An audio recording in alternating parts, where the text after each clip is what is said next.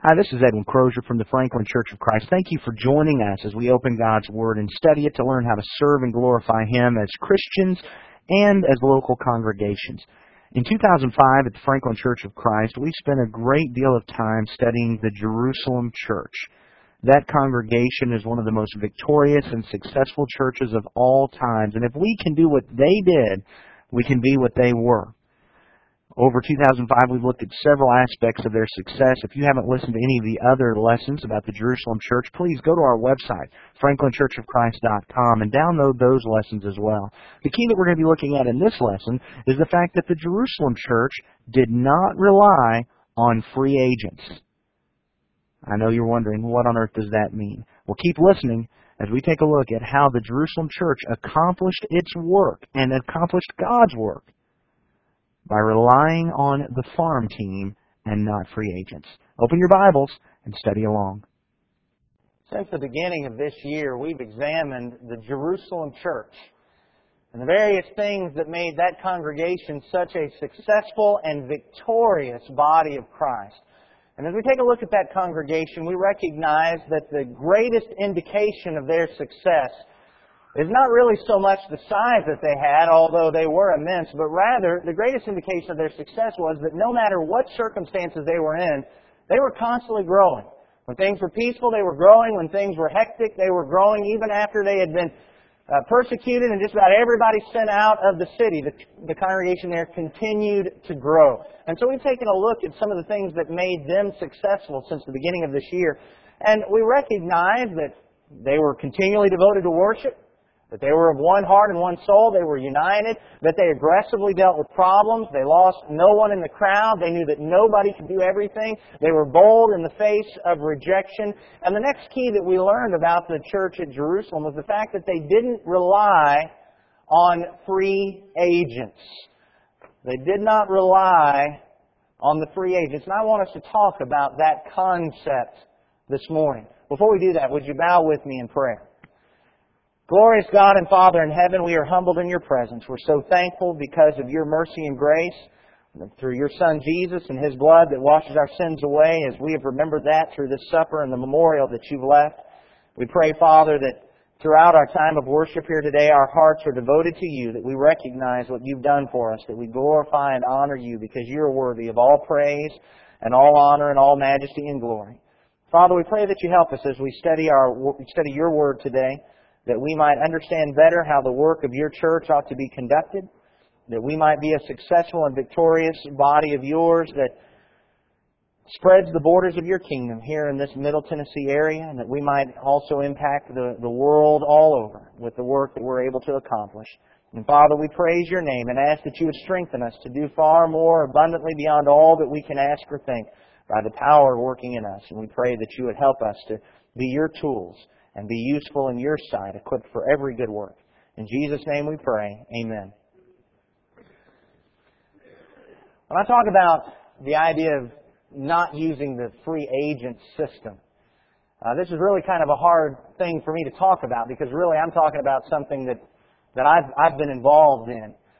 And I believe that we have developed a sort of system, and I don't think that what we're doing is unscriptural. We'll talk about that in a few moments. But I'm just not sure that the system that we have developed exactly mirrors what we see happening in the Jerusalem church. Today, among brethren and among churches of Christ here in the United States, we've almost developed a system or a class of evangelists, folks that have been trained up or decided to devote their lives to it, and then they basically get traded back and forth among the congregations like a free agent pitcher or quarterback. Uh, a team loses their preacher, and so they start hunting for another preacher that's going to fill that slot. Or a preacher gets fired or decides that things have gotten rough and he wants to leave, or maybe, well, I'm just not doing any good there anymore, and so it's time for me to move on. And then they start looking for another team to work as a preacher with. And I'm not saying that there's anything unscriptural with, with all that going on. I'm just saying that that doesn't seem to be the norm when we look to the Scripture. Certainly it is scriptural for a preacher to decide that he wants to work at a certain place and to go there. We look in Romans chapter 1 and verse 13. I've got to be very careful that nobody thinks I'm saying we're doing anything unscriptural with what we've done. I'm just not sure what we're doing is the best way. In Romans 1.13, Paul said, I, talking to the Romans, I don't want you to be unaware, brethren, that often I have planned to come to you and have been pre- prevented so far, so that I may obtain some fruit among you also, even as among the rest of the Gentiles. Paul is saying, I've wanted to come and work with the church at Rome and bear fruit there. That's, that's been one of his goals. And we recognize in Paul's life that he spent time in Corinth. He spent, we know, three years in Ephesus. And so Paul would go places where he wanted to work and, and would leave other places to do that. We recognize that. Also recognize that it's perfectly legitimate and scriptural for a particular congregation to actually want a particular worker to come and work with them and, and to go get them and bring them in. Acts chapter 11, verse 25 and 26. When Barnabas had been sent by Jerusalem to work with the Antioch church, in Acts chapter 11, verse 25, he left for Tarsus to look for Saul. And when he found him, he brought him to Antioch. So there's the idea of, a congregation or uh, the leadership in that congregation saying, we think this is the guy who can help us, and so we're going to go get him. And they bring him in. So there's, there's nothing wrong as far as scripturally or, or sinful with any of that. My only point is when we look at the scripture, I think we find that as the exception. It's not the norm. They did that some. And certainly Paul traveled around and Paul took folks with him, but but the norm was not to look for a class of men who were really good preachers and have them traded back and forth among the congregations to make sure that the work of evangelism was done. The norm, instead of relying on free agents, was to work on the farm team. They would develop the folks at home in the congregation in order to be able to do the work. And while throughout this lesson we're going to be talking mostly just about the concept of evangelism and evangelists, we recognize that, that really this was the way they dealt with all the work of the congregation. For instance, you go back to Acts chapter 6. In Acts chapter 6, when they were having the problem there with the widows who were being overlooked, where did those seven men that were full of wisdom and the Holy Spirit and of good reputation come from? There in Acts chapter 6, they were told by the apostles, search out among you, verse 3, therefore brethren select from among you seven men of good reputation. They found these men from among their own ranks. They didn't go out and try to find somebody else that they could bring in and put in the ministry of widows uh, to, to accomplish that work. They looked among them and said, who do we have here that's been developed enough, whether it was through some specific training program or because these men had grown on their own through serving God, they, they looked among themselves and the folks that they had developed within the work that they were doing and brought them to, and, and appointed them to do the work, we should say. And we take a look at folks like Stephen and Philip, two of these men in this list of seven were apparently developed or equipped or they trained themselves in order to be able to do the work of evangelists because we have in there later in Acts chapter 6 and verse 8, Stephen, full of grace and power, was performing great wonders and signs among the people. But some men from what was called the synagogue of the freedmen, including both Cyrenians and Alexandrians and some from Cilicia and Asia, rose up and argued with Stephen, but they were unable to cope with the wisdom and the spirit with which he was speaking. Here's somebody in the midst that had been trained up and equipped to be a teacher and to be able to defend the faith against others. And another of those seven men, Philip, we find in Acts chapter 8, after folks have been scattered, he goes down to Samaria. In Acts chapter 8 and verse 5, Philip went down to the city of Samaria and began proclaiming Christ to them. Here's another man among their midst that had been developed up to teach the gospel and trained and equipped to be able to go about doing that sort of thing. And so we recognize that these folks worked within their congregation to develop people to be able to accomplish the work. They weren't relying on some professional class of folks who had, had gone through some type of professional training or whatever. They were just working within their congregation and, and doing this work. I think that's the kind of congregation that we need to be. I think that's the kind of thing that we need to be working on. I think that's the kind of thing that we want to be working on. We need to be a congregation that instead of having to look outside and find folks who can come in and get the work done for us, we need to be folks who are looking inside and developing folks up to accomplish the work, whether it's the work of evangelist or deacon or Bible class teacher or, or uh, elder, whatever the work could be. We need to be looking within, and instead of relying on some professional class out there, relying on the free agents, we need to be relying on the farm team and, and training one another and building one another up so that we can accomplish that sort of work. But in order to do that, I think there are certain mindsets that have been established as we've gone through basically our practice and the way we typically do. There's certain mindsets that we're going to have to overcome if we're not going to rely on the free agents. I'd just like to talk about four of those. And this is not me telling you you have to overcome this. This is me telling me and us that, that there are certain things that I think we've developed in our mindset that we've got to get rid of in order to be the kind of church that Jerusalem was, developing one another here to accomplish that work. We're going to have to get past the one evangelist mindset. There are some churches that have gotten past that. They've gone to the two evangelist mindset. After all, there's two services typically on Sunday, and so we can have one preach in the morning and one preach in the evening, and everything will be okay. And we'll, we'll, but it's basically it's the same mindset. The idea that basically the idea is that well, it's the evangelist's job to preach the sermons, and we only have two of those a week, so we really don't need that many evangelists. But that's not what we find happening in the New Testament. In fact, in the Jerusalem church from the very beginning, we're well aware that they had 12 evangelists. In Acts chapter 2 and verse 14, but Peter, taking his stand with the eleven, raised his voice and declared to them. From the very beginning, before this church was even established, they had 12 evangelists. We've already talked about Stephen and Philip, who were apparently trained up to be able to do the work of evangelists. Philip is even at one time called Philip the evangelist. And so there's 14. If we look in Acts chapter 11 and verse 20, in Acts chapter 11 and verse 20, as Luke records what happened after the church at Jerusalem was dispersed, in Acts chapter 11 it says, But there were some of them, men of Cyprus and Cyrene, who came to Antioch and began speaking to the Greeks, also preaching the Lord Jesus. Here were other people in the Jerusalem church that were trained up and ready when they were sent out. And of course here they weren't sent out by the Jerusalem church, they were sent out by the persecution. They were forced to leave. They were ready to go out and start doing the work of evangelists, and they were able to establish that congregation in Antioch. And apparently they stayed there and worked as evangelists or teachers. Uh, but they didn't limit this down to some idea of there's one or there's two or some limited number. There were, there were just evangelists. There were folks who were devoted to teaching and proclaiming the gospel of Jesus Christ, and they worked with that church. Now, the problem that we have is we say, now wait a minute. How did they do this? Did they have five to fifteen worship services every week to make sure that all those evangelists had the opportunity to preach a sermon? I don't think that's the way it worked at all. I think when we take a look at Acts chapter 2, verse 46 and 47, we see something that was going on within those congregations.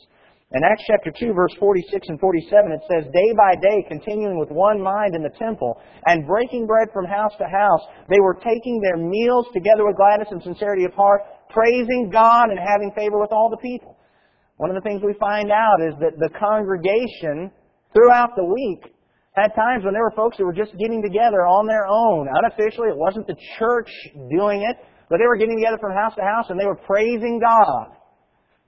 I think that what they recognized is that the main work of the evangelist was not what happened up here. That certainly is a work that the evangelist can do and should do, but this is not the main thing. They had teaching and praising God that was going on from house to house throughout the week. I think what we find is that these evangelists found that most of their work was done there. Look in Acts chapter 20 and verse 20. That's certainly the way Paul viewed his work. In Acts chapter 20 and verse 20, Paul, as he was talking to the Ephesian elders, he talked about those years that he spent at Ephesus. He said, I didn't shrink from declaring to you anything that was profitable, teaching you publicly and from house to house. I think one of the things that we need to recognize is that we as Christians, the headquarters for our work in the body of Christ is not this building. Our headquarters for work as individuals is our home, and we ought to be having that venue where folks who are evangelists and teachers can be doing that job in our homes, having folks over. Maybe that's a way for evangelism, bringing in non-Christians. Maybe it's just something we're doing as, as Christians are getting together to study God's Word. But Paul certainly taught not only publicly, but also from house to house. Again, for that to happen, there are going to be folks that are willing to open their houses and set up this kind of this kind of venue and this ability to, to discuss with the brethren. You think about Lydia in Acts chapter 16. In Acts chapter 16 and verse 15, when she and her household had been baptized, she urged us saying, If you have judged me to be faithful to the Lord, come into my house and stay. And she prevailed upon us. And then we know, of course, Paul and Silas get thrown into jail. But when that was done in verse 40, I mean, remember, Lydia has not been a Christian that long. In verse 40, they went out of the prison and entered the house of Lydia, and when they saw the brethren, they encouraged them and departed. Here, Lydia is opening her house to Paul and Silas and the brethren. And she's just a brand spanking new Christian. And one of the things that we find here is that when you have more folks that are devoted to teaching the Word of God, they're going to have to have places to be able to do that teaching. And there's certainly going to be opportunity for them to do that publicly. There's going to need to be opportunity for them to do that from house to house. Now let me also lay to rest one other issue here. Just because we have all these folks that are considered evangelists did not necessarily mean that they were all being fully supported by the congregation. The issue of being, the, being an evangelist did not necessarily mean receiving a full-time salary from a congregation. Uh, certainly, they could. 1 Corinthians chapter 9, Paul demonstrates that it's the right of the evangelist, the person who is going to live preaching the gospel, to live by the preaching of the gospel. But even Paul didn't always use that right.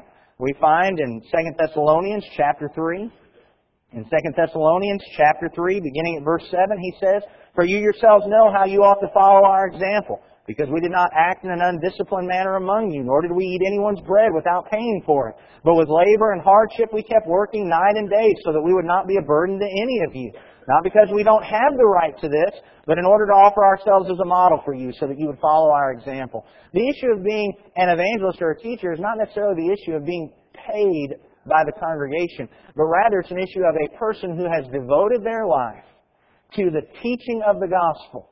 The congregation recognizes that and the person recognizes that. And even if they are working in the secular world to provide their daily needs, they recognize that evangelism for them is not just a volunteer work, something that they're going to try to fit in around all that they do on their real job.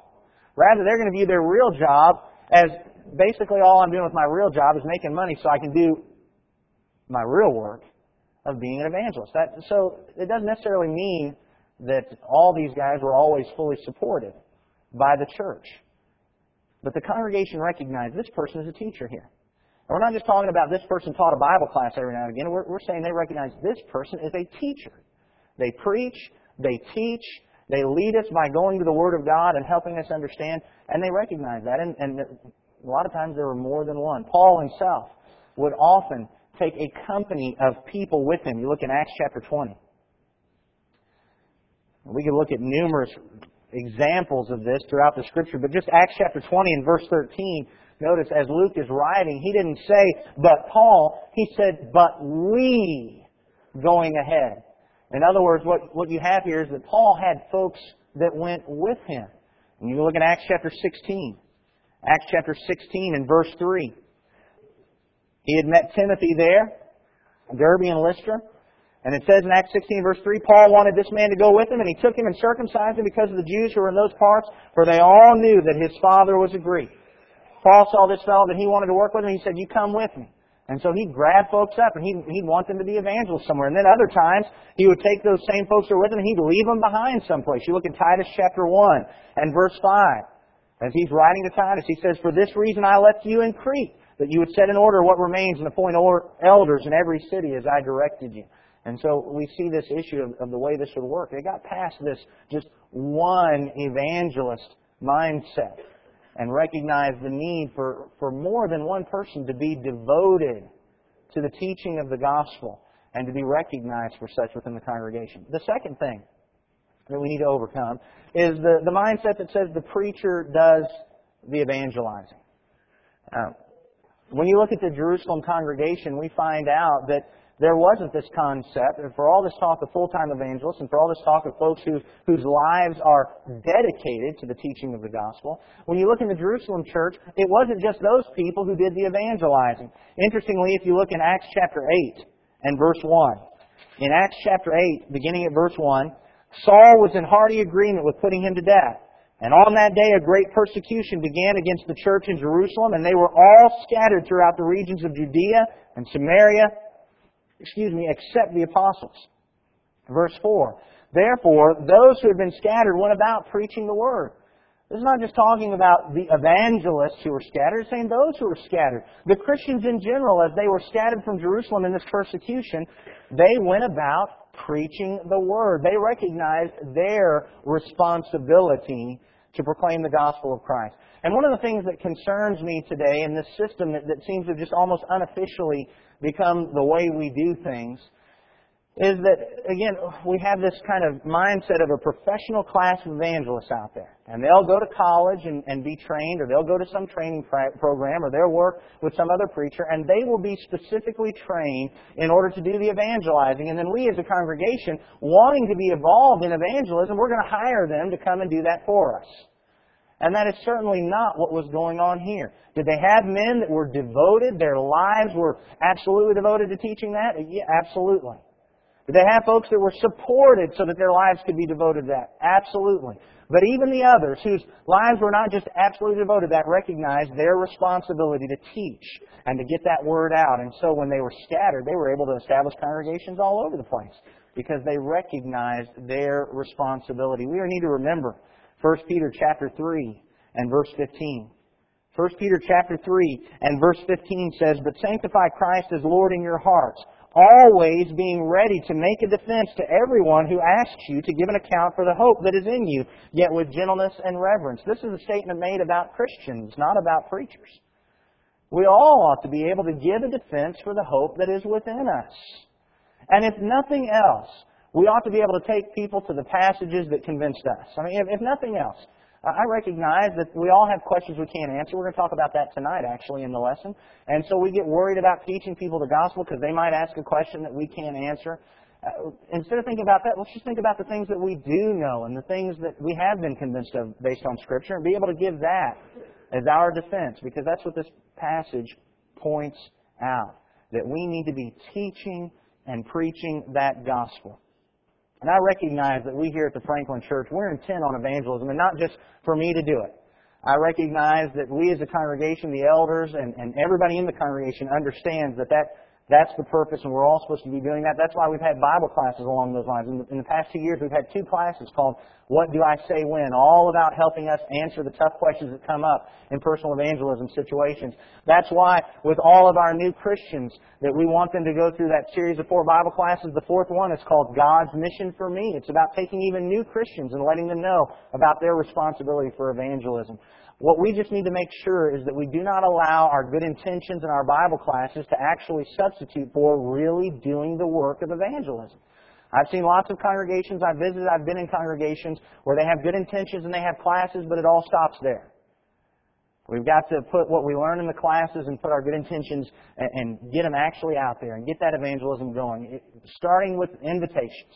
And we've got the invitation board back there. I haven't checked it since this morning, but before this morning there was one invitation for Dial Devotion and none for worship. I mean, that's one of the things that we can all be doing and then branching out from there. But we've got to make sure that good intentions in classes don't substitute for actually doing the work. We've got to let the rubber meet the road and everybody be involved in spreading the gospel. Because there are a lot of lost people around us. There's a lot of lost people out there. And we don't want them to go to hell. And the only way they're going to be saved is if somebody gets that gospel to them, and it needs to be us working together, getting that out. The third thing that we recognize from the Jerusalem church and these New Testament churches, the mindset that, that we need to overcome, is this mindset that says the church has to train me mindset. Now, let me begin by saying, should the church train us and equip us? Absolutely. Look in Ephesians chapter 4. In Ephesians chapter 4, beginning at verse 11, Ephesians chapter 4 and verse 11, Paul wrote, He gave some as apostles, some as prophets, some as evangelists, some as pastors and teachers for the equipping of the saints, for the work of service, to the building up of the body of Christ. God has established the local congregation with certain roles, and the object of those roles is to equip us to do the work of ministry. So certainly, a congregation should be involved in equipping and training and helping us be better workers for Christ. In fact, those who are full-time evangelists, those who are pastors and teachers, the elders, the bishops, that's their specific role. Is not to be out there doing all the work themselves, but to be training the whole congregation to be doing the work of ministry. That's the way God set it up. But one of the problems that's come about for a lot of folks is if the church is, is not is maybe not doing just a great job of training folks, maybe they haven't done well. Uh, a lot of Christians start blaming the church. Well, you know, I would do more, but I just haven't been trained enough. Certainly, if a congregation is not doing their job, uh, the congregation is going to have to answer to God for that. But we as individuals have to realize that God doesn't allow us to just sit around and not do anything with our growth and our spiritual development and then point the finger at the elders or the evangelists or the deacon or the Bible class teachers or the church in general. We have to be willing to develop on our own. If you look in 2 Peter chapter 1. In 2 Peter chapter 1, beginning at verse 5. Peter, as he wrote to the individual Christians here, he's saying to them, Now for this very reason also, applying all diligence, in your faith, supply moral excellence. In your moral excellence, knowledge. In your knowledge, self-control. In your self-control, perseverance. In your perseverance, godliness. And in your godliness, brotherly kindness. And in your brotherly kindness, love. For if these qualities are yours and are increasing, they will render you neither useless nor unfruitful in the true knowledge of our Lord Jesus Christ. He's talking to individual Christians here, and he's saying it is your responsibility to apply your diligence to grow and to develop spiritually. As Paul wrote to Timothy in 1 Timothy chapter 4 and verse 7, he says, but in 1 Timothy 4, 7, have nothing to do with worldly fables fit only for old women. On the other hand, discipline yourself for the purpose of godliness. Here he's writing to an evangelist. He says, look, even a full-time evangelist, it's not somebody's job somewhere to train you. You discipline yourself for godliness. Work on your own discipline. And we take a look at a passage like Hebrews chapter 5. Hebrews chapter 5, beginning at verse 11.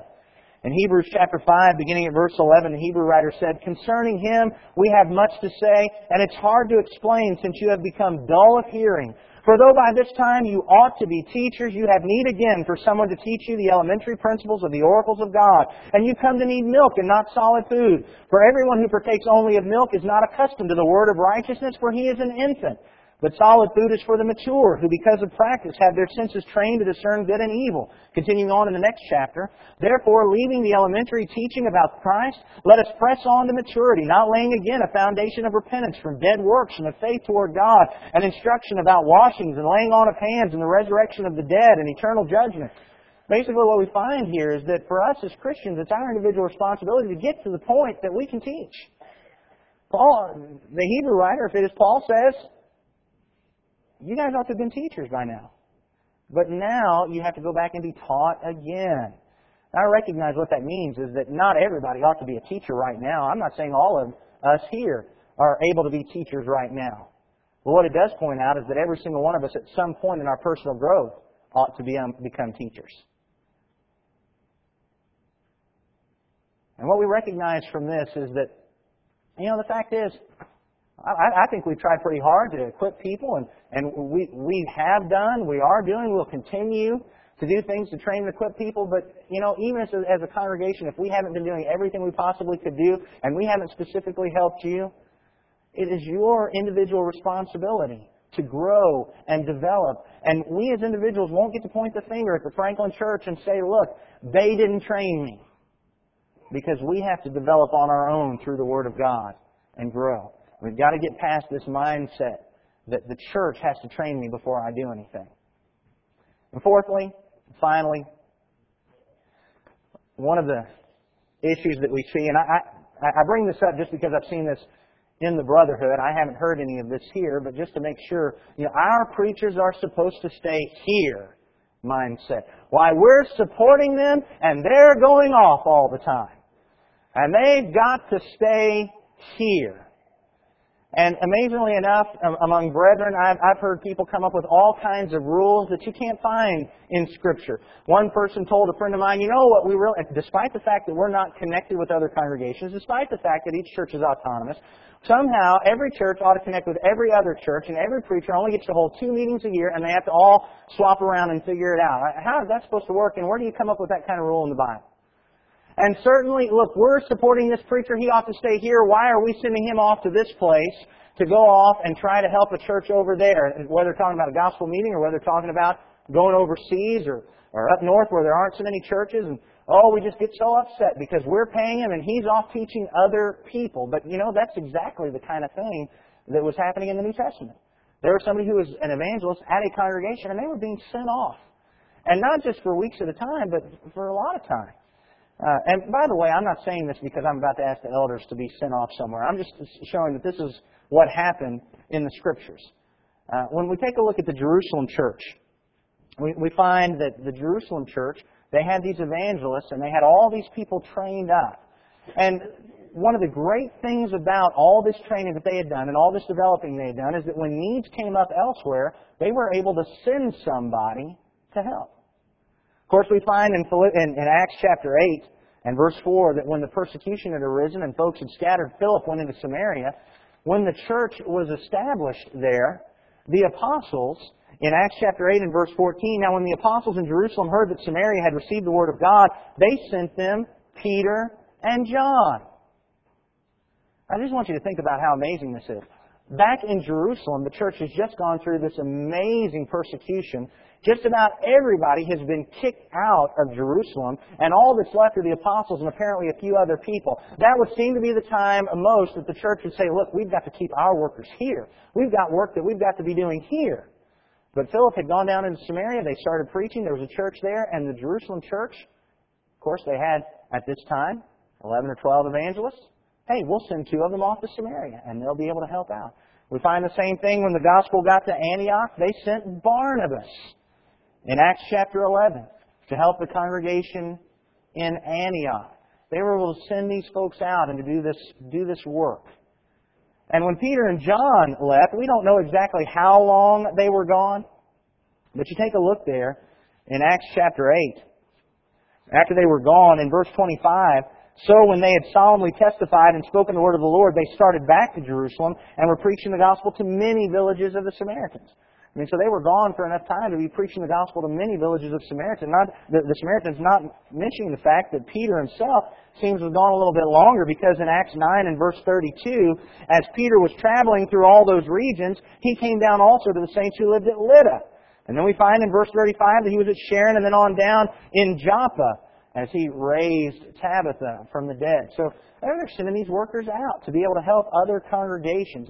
And that's something that can be done when we work on the farm team, when we work on developing folks here. As they're developed up to work, we can send them out so that they can accomplish all kinds of work elsewhere and we can be involved in that. It's just an amazing thing. I'm not saying it's wrong for some preacher who's already in Africa to write us and say, hey, support me. But wouldn't it be great if we were developing people who stepped up and said, I know they have needs in Africa or in New York or, or, or some other foreign country, and they say, hey, we'll send them.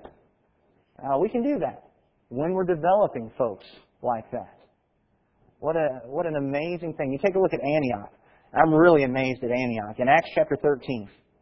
In Acts chapter 13, we find in verse 1, now there were at Antioch in the church that was there prophets and teachers.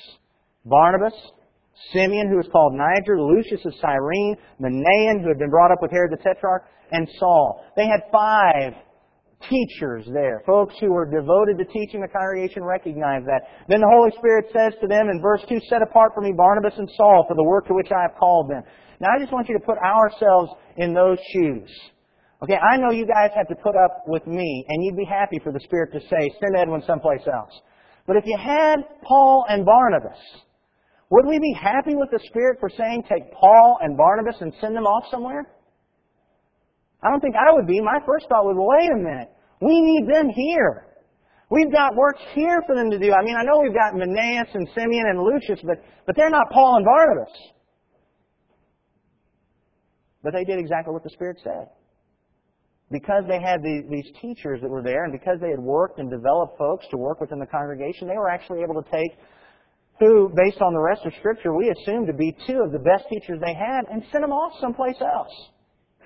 And they were gone for, for months at a time and came back and then they leave again. Just, just an amazing thing that they were able to do because they had developed the farm team and they developed folks within the congregation to be able to do the work that if Paul and Barnabas were gone, they could continue doing that work.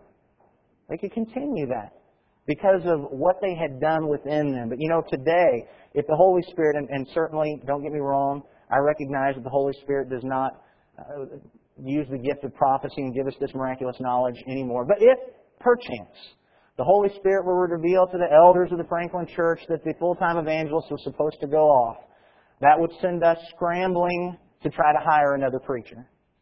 But they didn't have to do that in Antioch because they had developed folks within. And, and, send, and so they could send them out and still do the work at home. You see how much better that is than the system that we have brotherhood wide? I think that's what we need to be. I think that's what we want to be. But it takes us being purposeful about it and making sure to develop the folks within. I'll tell you one of the things that discourages me the most about the system that we have going on today is that because we hire and fire preachers and they look for jobs and then they look for other jobs, do you know how hard it is for the congregation and the preacher to ever feel like a team? I, I mean, the fact is, I know that there are a lot of you, uh, even the ones of you who like me, that you think, you know, we like Edwin, but one of these days he's going to leave. And what are we going to do then? Because that's what we've experienced all the way along. And I sit back and say, you know, uh, I'd like to stay here a long time, but I know that not everybody likes me, and so one of these days I'll probably get fired. Uh, what am I going to do then? And so there's always this kind of this this kind of distance, despite how we try to say that we work together. There's just always this kind of distance that the preacher he's him and we're us, and preachers come and go. And uh, am I the only one that has that feeling? I don't think so. I mean, that's, that's kind of the way we view it.